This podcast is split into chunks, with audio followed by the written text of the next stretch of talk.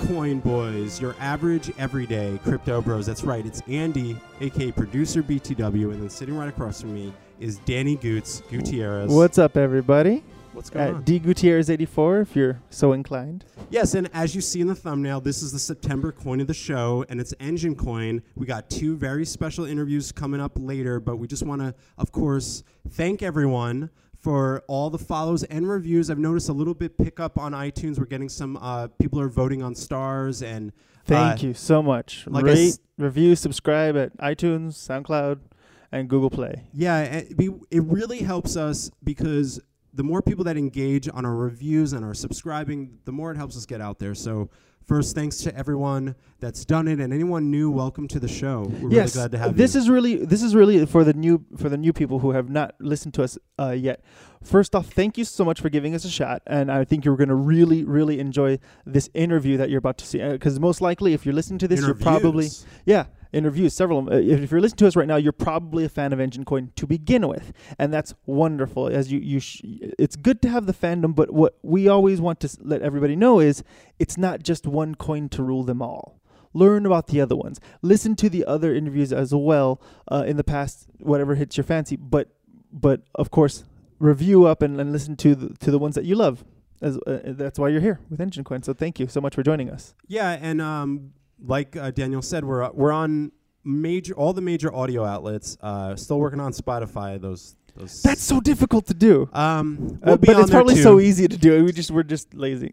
Don't no, I, one of the two. I've, I've that's a whole nother rabbit hole. But uh, Google Play, of course, SoundCloud and uh, iTunes is one of our biggest outlets. Uh, our website is up and running. Uh, it's called thecoinboys.com.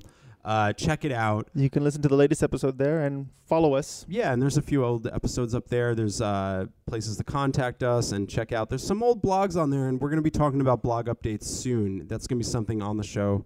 I mean, not on the show, but uh, on the website that is going to be available uh, coming soon. But let's get to the topic at hand, and that's Enjin Coin. And of course, we always like to kind of dig a little deeper into uh, a project or you know a cryptocurrency or token that's in in this realm a little deeper. And in this in this case, uh, we have a little bit of a history with Enjin Coin because when I was at E3, uh, I was able to see that Enjin had a booth at E3. First of all, which is if you don't know, is one of the biggest gaming conventions of the year in Los Angeles, um, and they were one of the only cryptocurrency gaming centric tokens I saw on the floor, which was really cool Yeah. Met Roger, who's VP for communications or VP communications, uh, and super intelligent guy when it comes to like the gaming realm and what a, and what they're doing, which we'll get into. He has got energy. I love it. He's got energy. I met him in person, and he was a great guy, fun to talk to. First of all, I'm a gamer. Whenever I interview people on the show that have gaming backgrounds, it's really easy for me to connect. Um, and then, so basically, he deals with a lot of the gaming side of it, the surface part of the the industry. Daniel, Mm-hmm. uh, he's going to be coming up first. But then the other side of things, which we really are happy about, because we have kind of like two perspectives here that we need yes. you know the social marketing perspective and the communications perspective and then the CTO which is Witek Witek, who uh, really super informative, and, and again, we consider ourselves to be average everyday crypto people. So so it, it we're the way he helped above to average yeah we are we are growing we are, that's what's great but Yeah. uh, it's really nice to hear from somebody on the programming side and the way he breaks it down is very easy to Yes. digest it's really uh, it's quite wonderful and answers several questions that i had had had in the past and technically we could say he's our first true CTO on the show we've always had big names that are representing the coins which is not a problem that might be in marketing or you know we've had a few ceos or founders as well, and founders as well. CEOs and and there Um, were like there were some people we interviewed that were very technically savvy. There's yes. definitely. Oh absolutely. But we want to we're able to give you those two perspectives in one shot about a project. And i think you're going to be happy with a lot of things you're going to hear. It's going to be very informative. We enjoyed both both parties roger and Witek yeah they were uh, both amazing. And then Enjin Coin in general um, have a good relationship with them. I'm a gamer. I like what they're what they're looking to do. There's some there's some newer news that was announced uh, that that's why uh, Witek's interview will be second because actually his interview is most recent And Roger, we actually interviewed a little bit before earlier the an- big announcement of of, of what we'll stuff. talk about, but it will be mentioned. But I don't want to spoil too much. But if you've heard Block News recently, it's already been spoiled. It's uh, that's true. Uh, but it's that okay. is true. Go back to Block News and hear the spoiler. yeah, but like I said, there if you're already an Enjin fan, you already will probably know what we're talking about. But um, Daniel, uh, if you have anything else to say, I think I'm ready to toss to Roger Uh, first. I, I I'm I'm absolutely ready. Just uh, once again, what we get, um, you may not be into gaming, you may not be into crypto, one of the two, but you both should learn about each other and each other's worlds because it's about to collide. So I hope you enjoy. Here's Roger. When I was a little boy, God bless him, my father enrolled me in these summer classes at the Museum of Science and Industry in Los Angeles. So we would drive to downtown LA every day, and my father would like have road rage and be stressed out. And I never really realized what a big deal it was. He was driving me all the way out of the way from downtown LA down to where USC is to drop me at the museum. And as like a little seven, eight, nine year old kid, I got to do all kinds of incredible science stuff. I got to play with Tesla coils. I, I like, you know, we had like an airplane making class where we took one of those cheapy balsa wood planes and then mm. modified it and glued it and taped it up. And my oh, plane wow. flew over the LA Coliseum, flew for like five minutes. It was amazing. So one of these classes was computers, right? Now this is in the age of there being, I still remember what it was. It was a Univac 1138.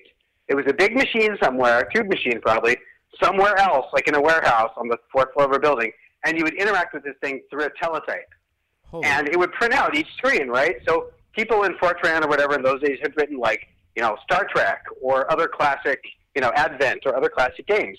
And the screen would be represented to you by it taking about a minute to print out each screen with asterisks and minuses, and you could see where the Klingon was on the map. Yeah, Oh, that was wow. my first video game experience. Holy Yeah.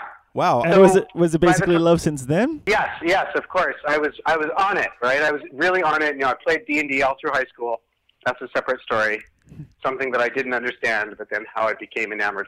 So by the time you know, um, by the time I was getting near, you know, went to went to MIT. I was very lucky to to get in. And on my years before MIT, um, I would I had summer jobs where I'd get these internships working at aerospace companies, and I'd have like Zork or Advent or whatever RPG game they had on the mainframe, usually like a VAX, and I would try to decompile it or figure out where the rare items were. And I love that stuff. Okay, really love that stuff. So uh, went to engineering school. Um, fast forwarding a bit, went to engineering school. I don't know how I managed to go through electrical engineering because it's really boring, but I did that.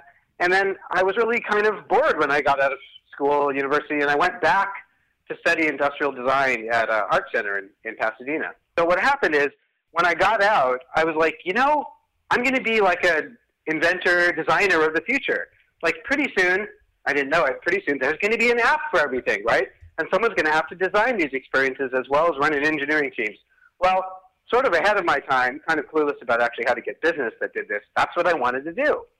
Um, and so I, I stumbled around, you know, working in movies, doing some effects for a while, and eventually around uh, 93, which is around when Doom came out, I, uh, I heard that there, there was this thing called Doom. And uh, I also heard there was a thing called the World Wide Web. and it wasn't called the Internet yet. Yeah, Wow. So I didn't know how to do this, but I figured out how to, like, you know, over a modem, like download.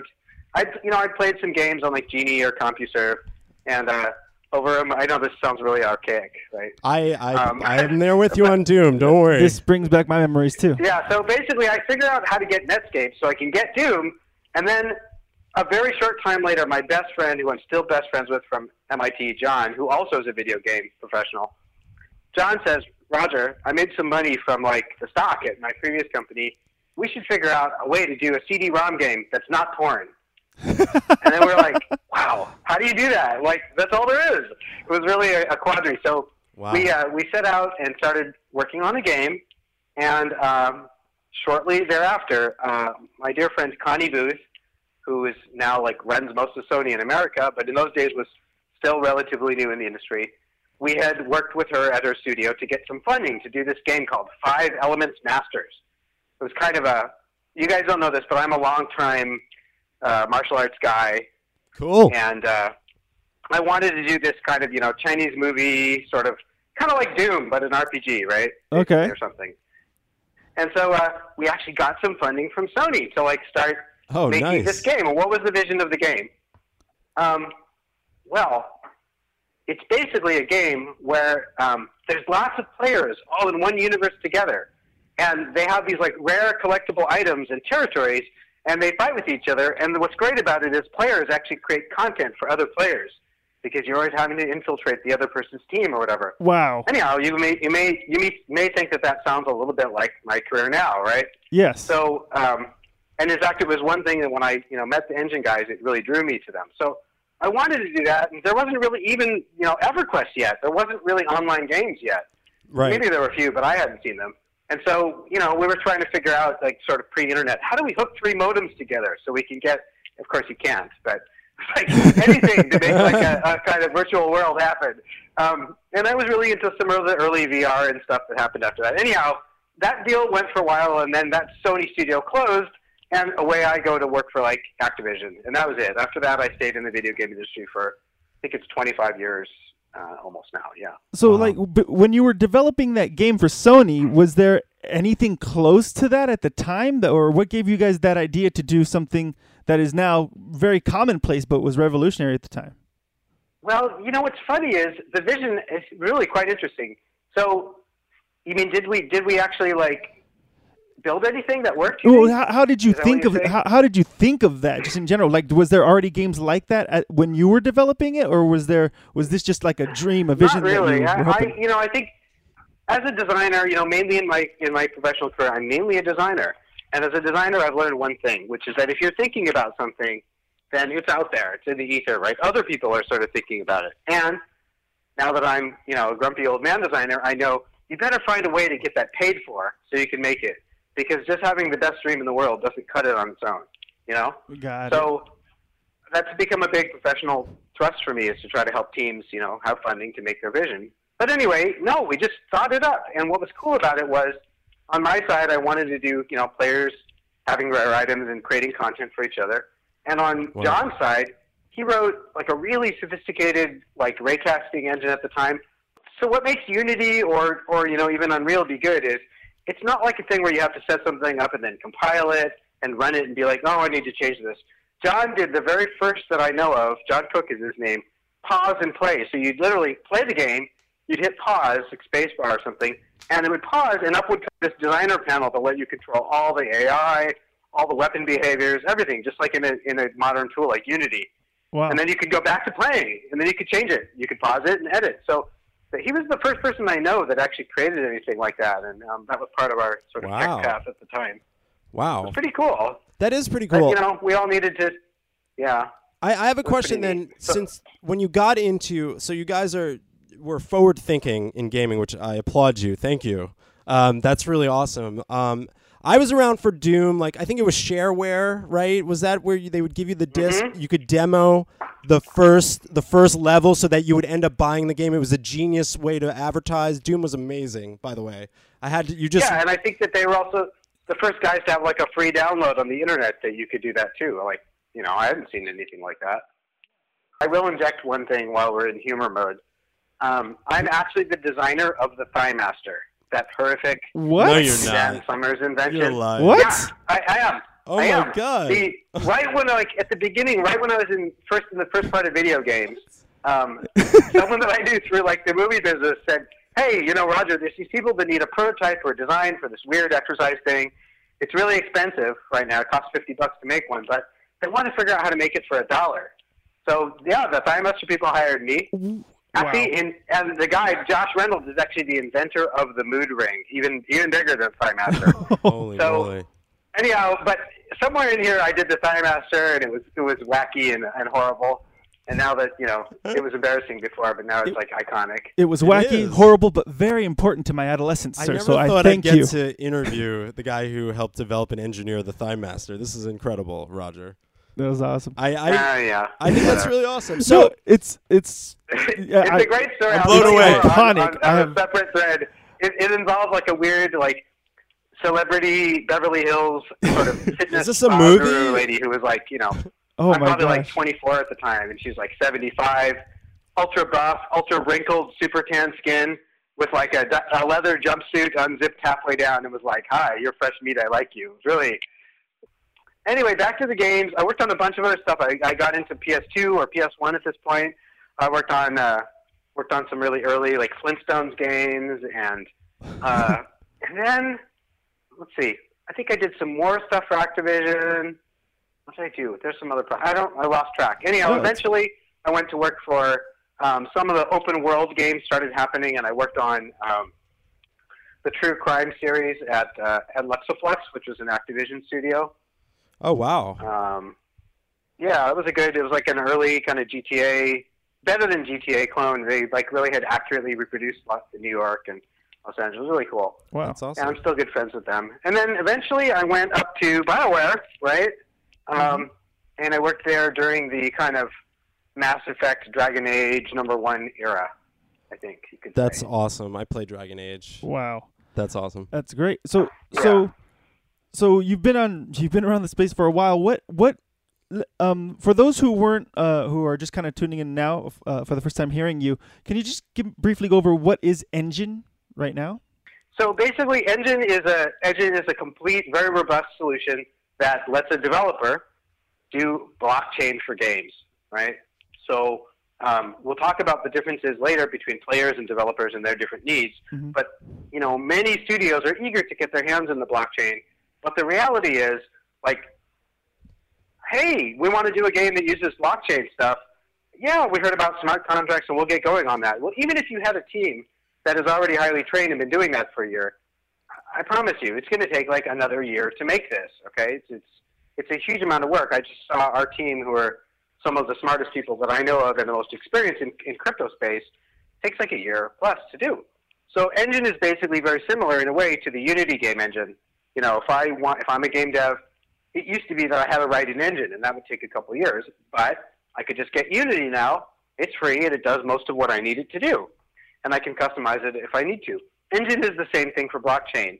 Uh, indie dev or big dev or studio can just get Enjin and stick it inside of Unity or stick it inside of Unreal, and they've got blockchain. Like even artists, wow. even an, uh, even an artist or designer with zero coding can spin up a bunch of mint, mint a bunch of items and spin up blockchain stuff for a game. Like it's so it's a very robust solution that lets a developer do that. That's what Enjin is. Well, and and uh, segueing out of that, what do you what can you describe exactly what you do uh, at Enjin Coin and what your roles are?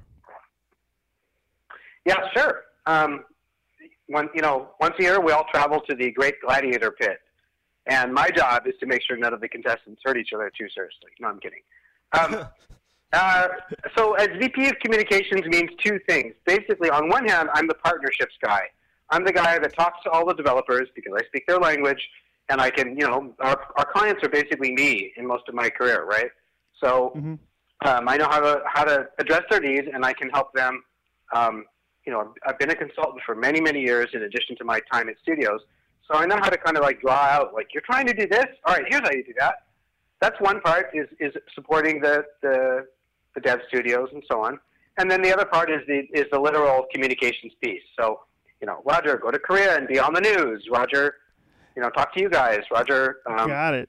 Oh, okay. I present a lot of our stuff, and I, I get to do a lot of mentoring, and it's very rewarding for me. Yeah, So, you, yeah. you seem definitely personable, so it's great that they got you doing that, and you have you definitely have the the, the gaming history for it.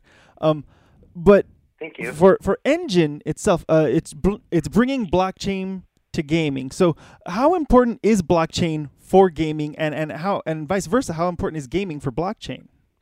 Okay, so let's talk about um, blockchain to gaming first. Sure. So think about it in real life. If I have a signed Babe Ruth baseball, like really signed by Babe Ruth, The kind from the Sandlot. and um, you know that's a pretty unless it's been forged, which is a which is a thing, right? It's a pretty valuable thingy, right? And the way you would treat such an object, or the way you would, mm, on all levels, financially or just collectability or whatever, Mhm. it makes it special, right? It makes it special. Yes. And if you weren't sure if it was real, if there was millions of these things and it was no big deal, then it wouldn't be special anymore, right? And right now with games, sometimes we try to have special objects in certain games, but and those provide a certain kind of cred, street cred, and certain satisfaction to the player. But think about it: if they're completely like hacky and easy to get, nobody really cares about them. And if if it's really if there's really no clear way to know whether it's real or fake, then it really that game sort of doesn't have as much cachet, right? You would never pay somebody money for that thing if you weren't sure. Mhm. And that's the state that games are in now because we have games that have highly collectible items like World of Warcraft or Lineage or Diablo, but you're never really sure, right? Like half the stuff out there is fraud, fraudulent. So you might give it a little bit of cachet that, like, wow, you have that super rare Magic Battle Axe, but it's not that big of a deal because it's not like a signed Babe Ruth baseball.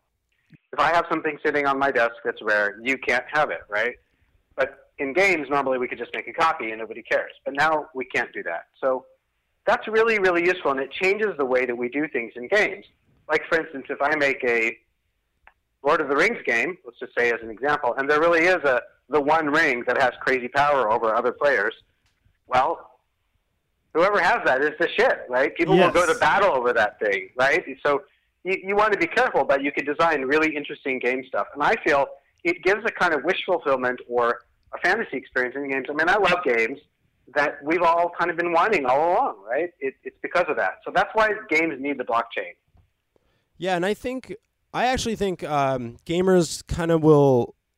Under, when they want to learn what what uh, blockchain technology is, they come, might understand it faster than most because we're used to like microtransactions and and you know there's Fortnite has V Yeah. the the V what are they called the V Bucks No, I think it's true because that's how I came to understand it. Because at first I didn't understand anything about crypto. I learned about cryptocurrency through the blockchain, and I learned about the blockchain because holy cow, this unlocks all those features I was trying to do 25 years ago at Sony. yeah You know, Wow. um, so it's really cool for me. I get like my own wish fulfillment. So there's all kinds of different scenarios I can explain to you guys that people haven't even tried yet. That I've literally been writing my journal for you know years. Anyhow, I think you're right. It, players will come to understand it because of this, right? Now, one important distinction is it's a lot like like let's just say I went and bought uh, a new Mini Cooper. right I just got, you know, let's say I bought a new Mini Cooper. Well, it's got the BMW, whatever, five year warranty or whatever. So think about it. Yes, I have the ownership rights of that car. I could sell it to you or I could, you know, sell it, whatever. But in a way, BMW, think of that as the game developer, they kind of own it too because they can control my warranty. They can tell me what I can't do or what I can do, or that there's a recall, right? You mm-hmm. need to bring it back or it's not safe. So in a way, I want to make this clear that even though we have true item ownership happening with Enjin, well, the developer, it's kind of like in order for that item to be deployed in their game, they control what's allowed in their game, and therefore they control the way the object behaves, right? Yes. So it's true that as a player you can buy, sell, lease, rent objects on the blockchain, but uh, any game that you're in, um, they, of course, the developer actually controls it as well. The developer controls a lot of interesting things, like if they want the item to be able to be listed on an item trading website, do they want to whitelist one site or blacklist another? Do they only want the item to be, you know, bound? Do they want the item to only be traded in the game, traded in the wallet, traded on the, whatever they want? The developer controls all that, and they also control the way the item behaves in their game. So, you know, um, let's just say I have a, let's just say I have a rare sniper rifle, okay, and um, it's an item on the blockchain, a rare sniper rifle, and let's just say somehow that uh, the Destiny guys have decided they want to do a cross reference with Call of Duty. So they can, uh, you could decide, like, you know, it's up to the developer's control. It's it's not like this blockchain item forces the game to do what it wants. The game force, forces it to do what it wants to behave in that game. So, for instance, let's just say, let's make a better example. Let's just say the Call of Duty guys, because that's Activision, and Blizzard, who's owned by by Activision, wants to use the item in Hearthstone. So they they could say, well, it's a dwarven musket, and uh, Call of Duty has this weird weird retro gun that actually is like a working gun, and you can run around and it does so much damage and so much spread and so much range. But in Hearthstone, it's a magic card that has a picture of the dwarven cannon, hand cannon on it, and has a different set of stats. All you really need to know as a player is that, hey, my ownership of this unlocked it across several games, which is cool. But of course, the dev studios control what it does in the games, and I, I always make that point because we're trying to take care of developers here as well as players. That Right. is that is absolutely cool because to be able to uh, you know you always kind of dream of having an item from another game in your game. It's like, oh, this would be cool if I could use, like, for, for example, if I you could use a proton pack in the House of Dead kind of situation. Um, Yeah, that I always thought that would be awesome. You know, you know what this reminded exactly. me and of? Actually, uh, it's something I'll talk about later. It's, it's one of the things that's actually happening with a bunch of our developers. But what you wouldn't want to do to a developer is like, hey, wow, I'm playing Call of Duty, and you know, I can take out any item I want from other games. Let me get my like Protoss laser sword from StarCraft 2, bust it out. You know, that would, you know, it doesn't work that way, right? Yeah. The developers need to be able to say what it does when you do that. Yeah, so it definitely would require a lot more communication, but uh, is feasible. Definitely feasible. And you're and you're turning Yeah. developers into artists essentially, like like people with rare are people who put in hard work. I've seen some of the skins that they make. I've seen some of the weapons that these people make, and like it, it, um, now they have it, it's it's uh, more appreciated. They feel the reward. uh, go, a gamer loves ownership. A gamer loves ownership of their. They, they like the sought after feeling of Exactly. owning this thing that takes them hours to grind. Like there's something about that. Right, but think about it. Think about the difference between exactly. But think about like if if you knew that everybody was hacking stuff into a certain game, your grind wouldn't be worth anything anymore, right? So you want to like the more secure it is, the better it is. Yeah, and I guess I wanted to talk to you about player faces or the, the, the player faces side of it. What could you get into that a little bit? I think you were talking to me off the podcast trying to explain, and I'd love for you to share that to our audience. You mean the player side versus the developer Yes. side? That's correct. That thing? Yes, that thing. Okay, okay. So, you know, we just talked about a bunch of the value to players, right? Like, oh, you know, the ability to have truly. All right, I'll just run through a few collectible, rare items, right? Mm-hmm. I mean, and actually have them be perceived as like, there's only three of these. There will only ever be three, and I have one. That's huge. Not like, yeah, I got a really good sword. It's amazing, but I don't know. These are half like half the time. Who knows, right? That's one. Another one is the ability to actually kind of I think as gamers, we love the real life cred we get out of our games. That's why there's so many gamers who love, you know, making blogs or looking, you know, that now no one ever publishes manuals for games, right? Because you can only go to like Wikia and look up like, how do I play Destiny 2 or whatever. Like, Yeah. where is the purging wands or whatever, right? So we like to make a lot of our own content, and I think um, we're we're going to see a thing happening where, yeah, sure, I play Destiny, but mainly I'm a trader. I exist to like trade items because Destiny allows items to be traded, and I make my living as kind of a think about it as like half in real life and half inside of the game, right? It's kind of a fun role that you get to put on. Even better, think about that kid who I don't know who's got their own YouTube channel, right, or Instagram channel, and is making some money on it. Now we're going to start to be the, the kind of thing where instead of having black markets of, of items, I think game developers are going to include crafting and trading as part of their gameplay, if you will, for the players, and it'll always be balanced. And so there's going to be spinning up some probably adults and teenagers like, yeah, I make my living crafting and trading. But just like you saw in uh in Ready Player One, they go to they go to what's the big dude who used who turns out to be a girl? yeah, no, I, I G or something. yes, you could modify everything, right? Yeah, so like think about it. Like what kind of awesome status is it is it if I'm like one of like only a handful, like say like ten like hundredth level Jedi crafters in the game, and you found the blueprints, you did all the raids, you got collected all the rare items, but you have to pay me to make that item for you. I'm the only one who can craft it. You have to find me in the game. Hey Roger, would you do it? Yeah, all right, but PayPal me ten bucks. I mean, in a legit in a way in a legitimate way, I think we're going to start to see players kind of making their gameplay more of a hobby that's not just inside of the game, but is like outside. It's like actually collecting, you know, race cars or model kits. It's like has a kind of a hands-on outside of the game aspect, right? I'm an item crafter. I mean, that's pretty cool, right? Yeah, absolutely. and and I know that the history of gaming, there's always been like legitimacy behind like the trading third party platforms. This, you know, like I remember Diablo's auction house like went to hell. They were trying to keep the third parties away, and that was a transactional thing where I was selling, I was selling my items for real money on the Diablo auction house for Diablo three. Um, and, How and did I you wish I got into that. I, I did pretty well, and then it went, and then they shut it down. They just shut it down. But it was crazy. Yeah, I you know, and I go ahead. My, my old boss from BioWare and a dear friend of mine, actually, I've been actually wanting to go to down to Blizzard and like I want to hang out with some of the guys who worked on the auction house on Diablo because Yeah.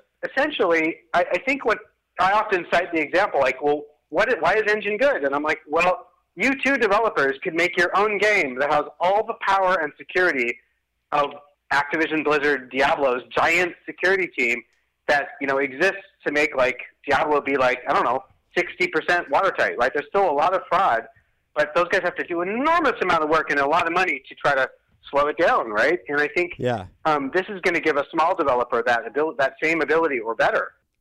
Okay, so Daniel, I got to meet Roger in person. Now that you got to talk to him, let's let's talk a little bit about your perspective on this. I want to come off the bat on you. I, I just love. I'm, I'm a fan of his passion. Um, obviously, everything is kind of still in testing, and they're still they're still they're still doing it. But it looks like they're doing it versus other other places that uh, other people that we've talked to, where it's just kind of like, oh, this is what we're hoping to do. They are working hard. He's getting he's getting out there. He's getting really involved, and I love the idea of. I mean, I'm a collector. I love to collect things. So I love the idea of being able to take these things and and and and, and have some sort of digital collection because you know, when I was a kid I used to collect football cards. Yeah. Football seasons. I used to collect football cards comics, and yeah. comics and, and I used to collect uh, uh and I collect DVDs and Blu-rays for the longest time, but it's all going digital and I was kind of losing that and I was kind of getting a little sad that, you know, I was losing that little collectiveness, but they're bringing it back. This is this is um to a different digital age Yes, and I think it's perfect. a good another, and we're going to get into this with the next interview as well. Is that gamers tend to understand the ownership of digital items way far beyond normal people. Yeah. Yeah, so we just talked about it Roger about uh, the Diablo marketplace. So you had the option of real money marketplace or the in-game marketplace. Yeah. And I was already like, that's something. And then when you tell me about crypto and exchanging, uh, uh, putting uh, items on the blockchain or skins, that it's it's it's inc- it's really cool to me. But as a gamer, it almost makes total sense. Yeah. So- And when you told me about when I first heard about that concept, I was like, "You guys, what is wrong with you?" Kind of situation. Like it's not real. It's not real. And then I'm like, "But I love Bitcoin." I'm like, "Okay, yes, it's real." Yeah. That's basically how it worked. And um, I really uh, want to thank Roger. I can't wait to meet him. He was like, "I want you guys to come out to Korea. You know, I'm out here in Korea. Like, It was awesome. I mean, I honestly uh, hope that we can go out to an event out there for Enjin Coin. Um, I'd love to do that uh, At some that- point. That'd be that'd be really cool. Um, I, I first of all, as a gamer, so people know, Korea is a huge industry for gaming. the, all of Asia But Korea in is huge. is, like specifically, is, the mecca and ahead of Mm. everyone in in just gaming in general. they got K-pop. They That- got gaming. They gaming they is just big. Beat us all up. Uh, gamers are on cereal boxes in Korea. They're like ten years ahead of everybody. Really? Oh yeah, they well, you're right. Asia's huge in gaming, but Korea specifically is a really great place to be. That's funny. Okay, Isn't it's that cool? interesting. Um, so anyway, uh, our next guest, which I'm excited to introduce, and we had a great time talking with him as well. Not only is he the CTO and a very technically savvy guy, he's also a gamer, and we also talk about some cool gaming things as well with him. So um, before I, I say anything further, uh, Daniel, is there anything about Witek you want to share before we throw to him? he was uh, extremely kind and in in uh, the way he answered uh, stuff. Sometimes when you interview people who are in this space, they tend to talk down, and it feels awful. He was very kind in how he talked with it and explained everything, and it's definitely this is what you want to hear for crypto. If you're if you're confused a little bit, we, we get some a- questions answered through here. Yeah, uh, we definitely uh, have a great gambit of questions for because we were excited because he's a CTO. Yeah. So we can we knew a lot about Enjin. Uh, we talked about it many times, but now we could really talk to someone that knew about the really technical details of it. So here you go. Here's a little bit of uh, some backstory leading into his experience on getting Enjin into crypto. Here's Witek.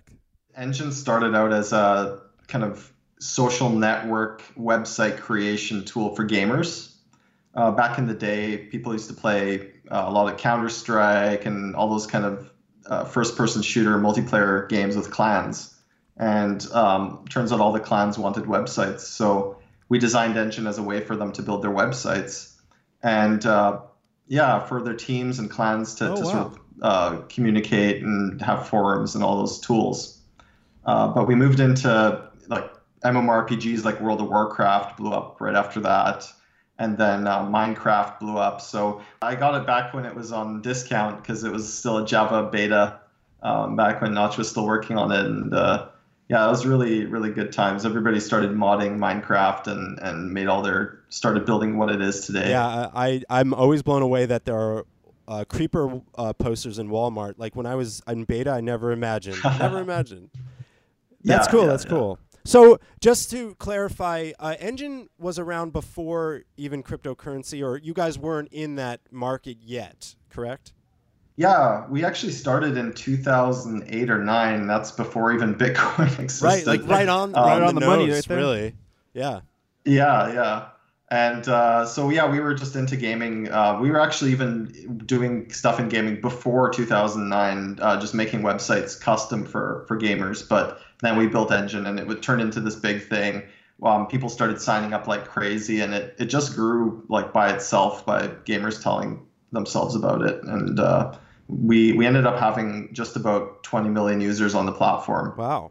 Um, that's just tons of hundreds of thousands of gaming communities um, that use our system. So that that was us for the last, you know, for the first eight years at least. Wow. And then uh, I, I've always been a gamer myself. Uh, ever since I was a little kid, um, I, I played everything from the old shareware games on my old 486 computer when I was a kid, uh, and then you know Doom, and went into all the, the different kind of games that that came out over the last 20 years or so. Nice. So Sounds like the I- I was exact really games I played too. So that's really cool. Were you Yeah. also console or were you Yeah. just PC? Uh, uh, my parents could never afford a console, so I was I was a PC PC master race. There you right? go. Yeah. Nicely Done. I mean, I I No, play consoles, but I came from that world. I played Diablo one, two, and like you know, I go way back. Even even Oh, Tie yeah. Fighter games, I would play. You know, Oh yeah, yeah. that same was the here. good times. Diablos and Tie Fighter It was awesome. All the cool, games, yeah. cool. Um, so ha- talk. So then you guys weren't in cryptocurrency. So how did you end up? How did you yourself discover crypto and get into it and decide, hey, maybe there's a way of integrating this with Enjin? So uh, I've known about crypto for a while now, but uh, once Ethereum started, uh, Ethereum got announced, and and that blew my mind when I heard about it because they started talking about things like um, autonomous uh, co- corporations and things that that would run by themselves and have all, have these smart contracts that could do things that are not controlled by companies or or people controlling them. So there were these programs that that exist on the blockchain in this virtual space that that can run and do things.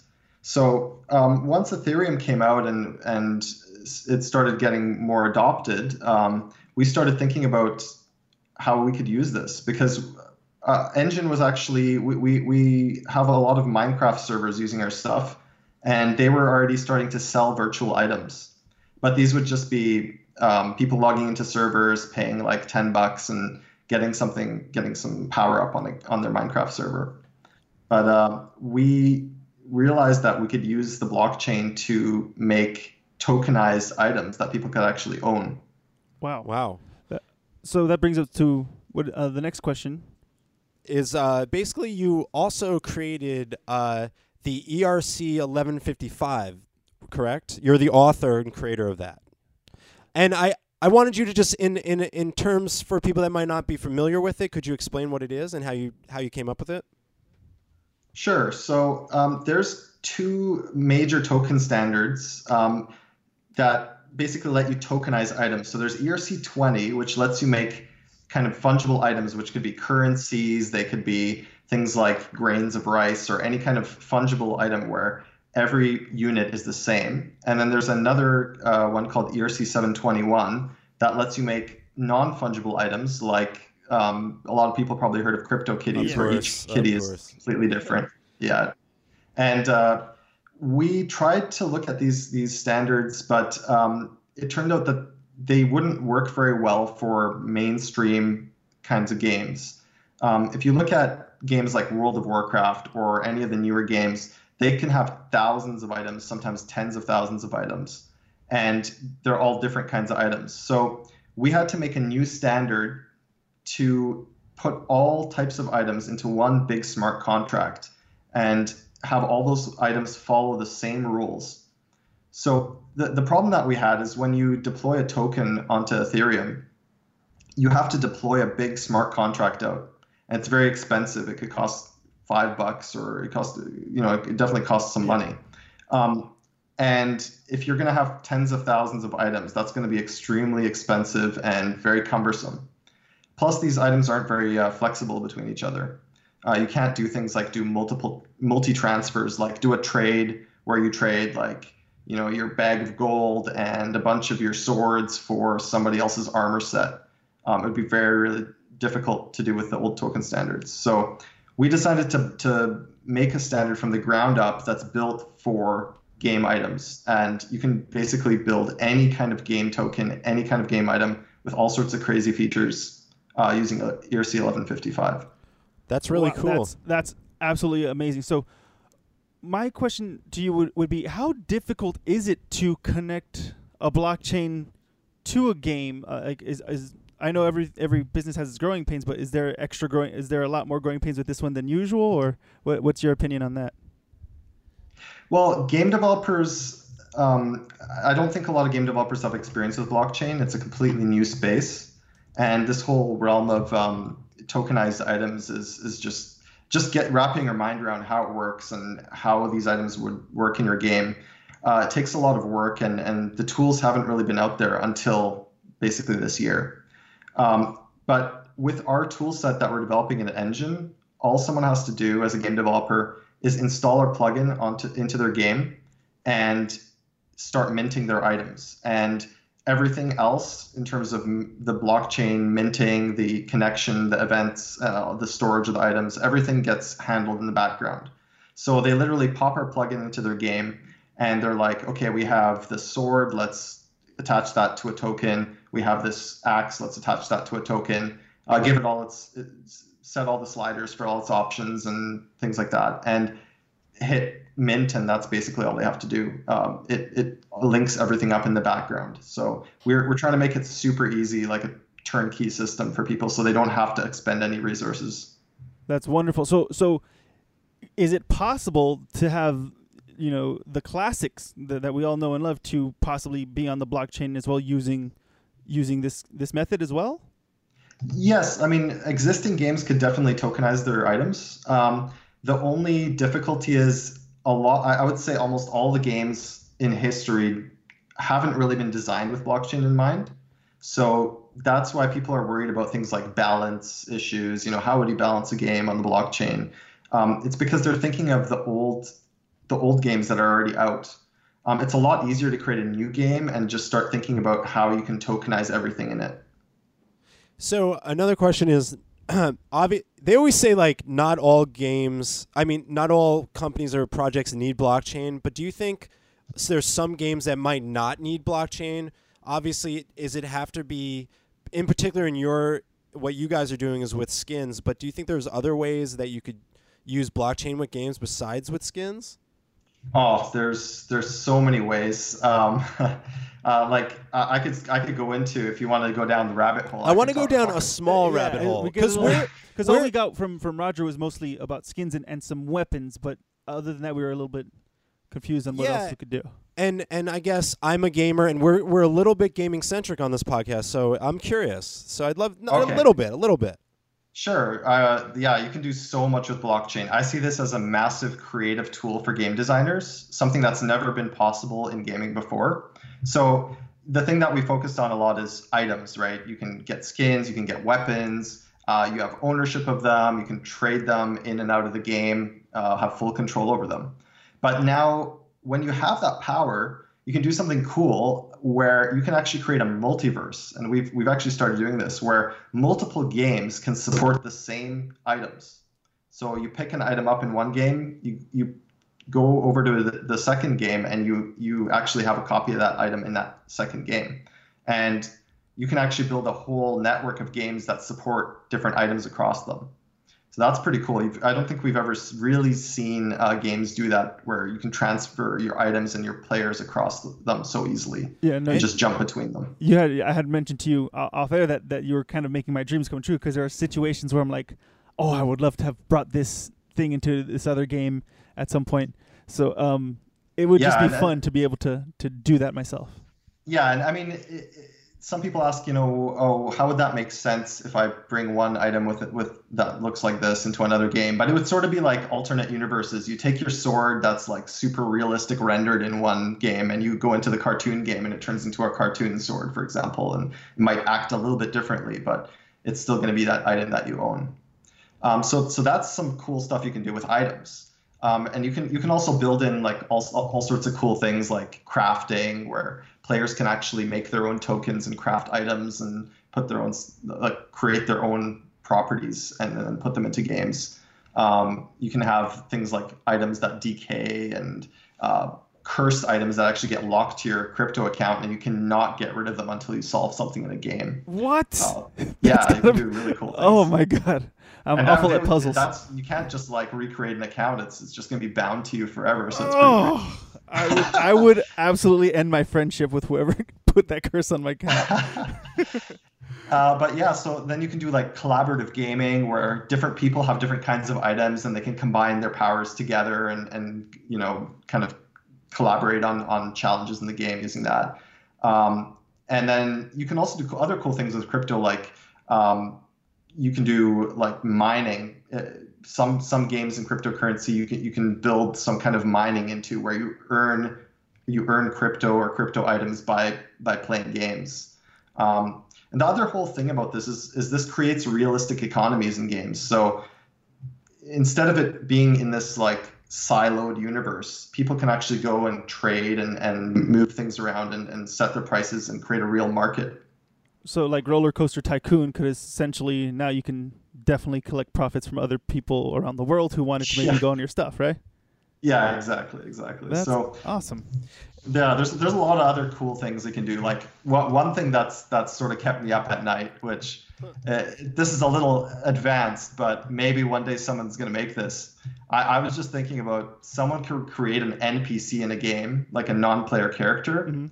um, that can actually own real items or real crypto, and then that non-player character could like completely be autonomous on the blockchain, have its own server that it, that no one has access to, and then players have to literally bargain and haggle and do things with that NPC so it gives them their crypto items. Uh, Right. So it's not like someone can shut that thing down. It's actually a literal entity. It's like a it's like a That sounds like actual person. you said you're creating the Enjin multiverse right now, uh, and so you just you recently made an announcement that you signed on several developers, correct? Yes, there's actually seven games now that are uh, have announced that they're going to be using uh, part of this multiverse. So they're going to be using items that c- are compatible across all those games. Wonderful. So, is there a specific reason why you ch- wh- like? Did they come to you? Did you guys choose them? How, um, how did this come about? How are you able to get this going? Well, I think we we had to kind of kickstart this idea. Uh, we we want this as a proof of concept of what games can do. So I think people have to see it to actually believe it, and then get ideas. So we created a bunch of kind of generic stock types of items. Um, we described them, and we created some basic art. And then we asked these game developers, "Hey, do you guys see a, a place for this in in their game?" And a lot of them were like, "Yeah, we can totally integrate this in a really cool way." So uh, actually, yesterday I just got uh, uh, a video back from one of our uh, uh, early adopter game developers, and they're using one of our our items, and it's it looks so epic. Like they just turned it into this 3D model, and it has all these cool powers in the game. Um, and, and I think yeah, I'm building this multiverse. We just have to sort of uh, encourage developers like, hey, try this out. You know, what do you think? And a lot of them are really creative, and they they start playing with it, and it's it's you you have to do it that way, and then the full, first multiverse will actually be created, and then you'll see other games starting to create their own multiverses and and networks like that. I have a question. Um, are you planning on, or have you guys reached out to big publishers, um, big name uh, studios yet? Or are you guys trying to like kind of build your own? But I, I don't know. I'm just curious. End. Yeah, uh, we we we do actually reach out to a lot of game developers. We're reaching out to as many as possible, and we're getting a lot of feedback as well. Um, I'm actually going to be traveling Europe for the next month or so, uh, meeting up with a ton of European game developers. Some of them big, Awesome. and some of them smaller indies. Fun times. Um, and we've already talked to a lot. Like Roger flies around everywhere. Yes, I he don't does. know where he is every week. He's in a different country. Um, but yeah, he's in Korea and USA talking to a lot of game developers, and uh, yeah, there's definitely some big ones that are interested, but uh, obviously with them, you have to show them that this stuff works, and it's for them it's a bigger risk to sort of play with it. But uh, you, you've already heard of uh, developers like Ubisoft who already have their own blockchain division, and they're experimenting yep. with really cool ideas. Awesome. So, so I wanted to ask you because you're you're our first CTO that we've had on the show, um, and I, you I'm assuming you're also into cryptocurrency outside of Enjin Coin, correct? Yeah, I've been interested in it since I've heard about it, which was probably back like five or six years ago. Wow. So I'm assuming you've read your share of white papers, right? Yes, uh, yes. Uh, so I wanted to know because there are people here who are not d- uh, developers and we're not coders, and so when we read a, when we read a white paper, it's kind of difficult to kind of discern what we're what we're looking for. So, mm-hmm. one, do you feel that having a white paper is extremely important, or do you uh, does it not really matter as long as there's kind of proof in the pudding that they're doing something? Uh, personally, like I, I, I, use the white paper to get an idea of what it's all about because usually the website doesn't say much. Mm-hmm. Uh, it's very vague. So I skim the white paper and sort of uh, see what the project is, what are their main goals. But the, the real thing that I look at is uh, their GitHubs, their teams, if they have a track record of, of building products. Because um, like these are these are still companies that need to build products. There's, there's, a lot of software development that has to happen. There's partnerships that have to happen. You have to look at the people, and, and I personally value um, development expertise and a track record of, of building good products before anything else. Awesome, and that I wanted to see from your point of view as so. Would you recommend that we learn a little bit of programming or coding at some end, or just kind of do our best when we discern white papers, or is there anything that we uh, should look for as non-coders and non-programmers? Yeah, yeah, I would I would say if you look at uh, project GitHub or whatever code repository they have, mm-hmm. uh, take a look at how many people are contributing code, how often they're contributing, and also double check if they're if they're not just forking from another project and, and just pulling in their own commits. So if they're if they've just forked, you know, the Ethereum repository and they're just pulling in commits from Ethereum, it means that nothing's really happening. But um, if if there's their own contributors are, are committing code to GitHub, you just click on the commits tab, see what's happening every day. Like that that really separates the real projects from the guys who are just talk, right? Yeah, no, that's great, and that thank you so much for that advice. I know I, I know putting you on the spot on a personal aspect, but you're definitely somebody w- we would want to talk to and ask that particular question. Uh, no worries. Now, uh, for anybody who is listening out there who is young and wants to, or or any age really, and which kind of wants to start going into getting into blockchain technology as well as gaming. So, for future gaming developers, do you do they need um, will they also have to learn blockchain as well, or will that still be a separate situation? Well, I think when you look at blockchain, especially before 2018, um, it, it was very low level. Um, even a few years ago, it was extremely low level where you had to actually, you know, get into the actual chain code itself and build your own chain. Uh, then if, with Ethereum and Solidity, it started getting a little higher level where you could build your own smart contracts.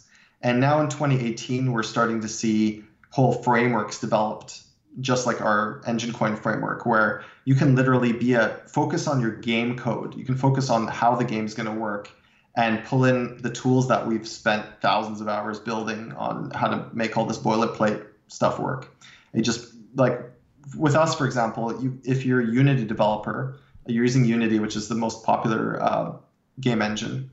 You can be building your game and you pull in our plugin, and then you just link. You, you focus on the way your game code interacts with these tokens instead of all the real nitty gritty of, of blockchain confirmations and things like that. So you're so you're saying that now the technology has uh, at least the the the coding has advanced so so much that that they can kind of focus in on either blockchain or just gaming and then just work hand in hand together. Yeah, I mean, if you're if you're focused on blockchain, you'll be focused on completely different prog- problems than game developers, unless you're doing experimental blockchain gaming. Like if you're trying to build uh, deterministic kind of uh, games that that are on chain um, that that's a, another whole area that that still needs a lot of exploration. Um, like games that, that depend on mining or games that have uh, deterministic game rules that need that that basically there's there's been projects like Huntercoin, for example, which completely exist on chain, Mhm. um, and people can play and and you know battle each other and, and do different things inside that state machine. But uh, so so I mean, there's a lot of areas to explore. The blockchain is still a very young uh, technology, and new types of chains, new types of scaling systems are coming out. So there's there's areas to explore for for young developers in blockchain, as well as game developers can start using the higher level frameworks to, to start integrating into this this into their games as well. Awesome. I'm definitely excited for future gaming, in, uh, and I may have to start pouring more money into to practice now. yeah, I'm. Uh, I think it's great. Uh, we talk about it on this show a lot, and we think that that just there's a good chemistry between gaming and crypto. Uh, I wanted to ask, uh, Mhm. what do you think about what does the future hold for you guys in like the next three to five, or in your eyes, your perspective on where you see Enjin going from from here on out? Sure. So uh, right now we're onboarding as many developers as possible because our our tools are just right on the edge of release. Uh, we've already submitted our Unity plugin, and uh, developers very soon will be able to start putting this into their games. So we're talking to as many developers as possible. I can see us having hundreds of developers um, by next year, uh, hundreds of different games using Enjin Coin stuff, and we're also developing a, a scaling system called Efinity. So we're going to put a lot of focus in, into that, which means later in the future when you play your games, you're going to be able to do things like uh, have a machine gun that has tokenized bullets and shoot them, and those get distributed, and they're it's going to be basically free and really fast. Interesting. Yeah, we've been benchmarking our stuff, and and we're we're able to get uh, hundreds of transactions per second now. So Wow. it's a lot faster than you, what you can do on the main chains on Ethereum. Um, so I can see blockchain being that fast and, and responsive um, and usable in, in really large games in the future. Cool. Uh, and we we see ourselves playing with um, just making it as easy as possible for anyone to get into blockchain. Because you, you look at the average person, um, they want to you know they want to fire up their Xbox and start playing. They really there's a real long process to get into crypto and gaming right now. Uh, so we really want to focus on making that as easy and seamless as possible. Well, yeah, that's great. And you just kind of brought up a, a, an interesting point. and I didn't even think about this, but so because these transactions, um, you know, they still have to go on the blockchain. Uh, will that affect the? Will the transaction affect the game play at all, or will it always? Are you are you trying to separate how it works? Yeah, you, you, we want to make it as seamless as possible, so you won't actually see any effect. Uh, you won't you won't see many delays at all. Um, right now, our, our first initial versions are fully on chain, uh, so they go directly to the Ethereum main chain. But uh, the first batch of games that are being developed, you're doing something like you're receiving one item or you're receiving a, bu- a batch of items, and then you can use those items freely as soon as you receive them. So reading the data, like figuring out what items you have, is extremely fast. But then doing a transaction will still take like 15 seconds. But we built some things around that, like notifications. So you know, as soon as you send the item, the other person knows that it's coming, and it'll be there, and you know, very shortly, right? Okay. Um, but as Efinity rolls out, then that those things are going to be just uh, really fast, like within a second or two. So Perfect. Wonderful. Um, I had one question for you for fun. Is what game do you play right now, uh, gaming wise, that that is your favorite, if you if you can? okay, uh, there's one game that well, there's two that I'm playing. Two, right now, three, whatever two- you play. Uh, I, I really love the game called Frostpunk. Um, Oh. It's this, yeah, it's this like dystopian cyberpunk RTS kind of game where, or city building kind of game where you're in this, fro- all of Earth is frozen over and you're trying to uh, build civilization back up from from almost nothing, and you're gathering coal and trying to start some this generator up and warm up your city. So that's really really cool and kind of bleak, and it's kind Wow. of fun uh, racing against the frost.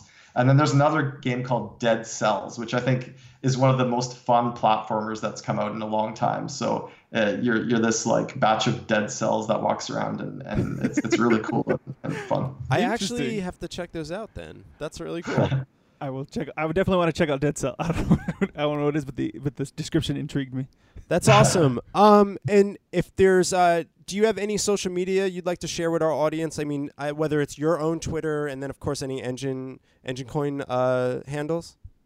Uh, sure. So you can uh, find us on on uh, Telegram, our official Telegram channel, and uh, our website's enjincoin.io. It's e n j i n c o i n dot i o, and that has actually all our, our links to to the stuff. Oh, sweet. Awesome. Thank you. Yeah, and uh, we thank you so much for coming on the show. Uh, I had a great time, very informative, and I love talking about gaming. So with that added, it, Yeah. it's been it's been fun. And whenever So- you want to come back on and talk that, we're, we're ready. We're ready to listen.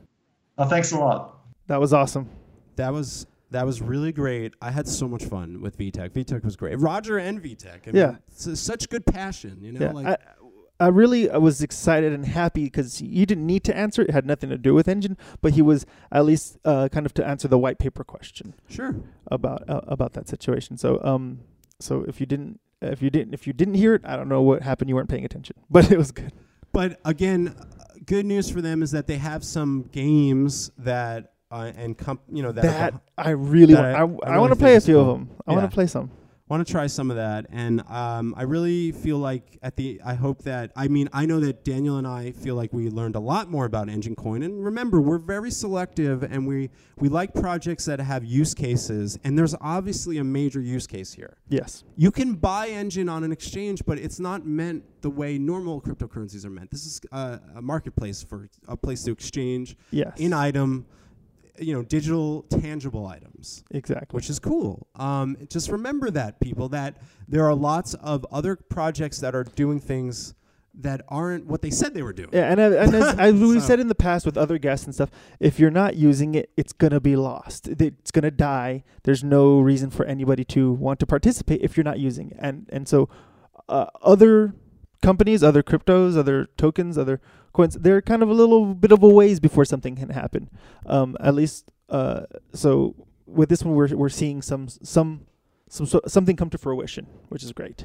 Yeah, and uh, I want to thank both Roger and Witek for joining us. Uh, I had a great time uh, setting up the interviews with the people at Enjin Coin. They were everyone was super nice. Yeah, and I Um, want to thank the new listeners who came by and stuck it out. Thank you so much. You can always follow us on Twitter at Coinboys Co- Podcast or at on Instagram at CoinboysCast or email us thecoinboys at thecoinboys.com if you have any questions. Yeah, and uh, we will check in with you guys soon. Lots more Coinboys podcast, fun stuff to, to come ahead. So thank you so much. Subscribe, rate, and review. Yes, Thank please. you. Peace. Bye.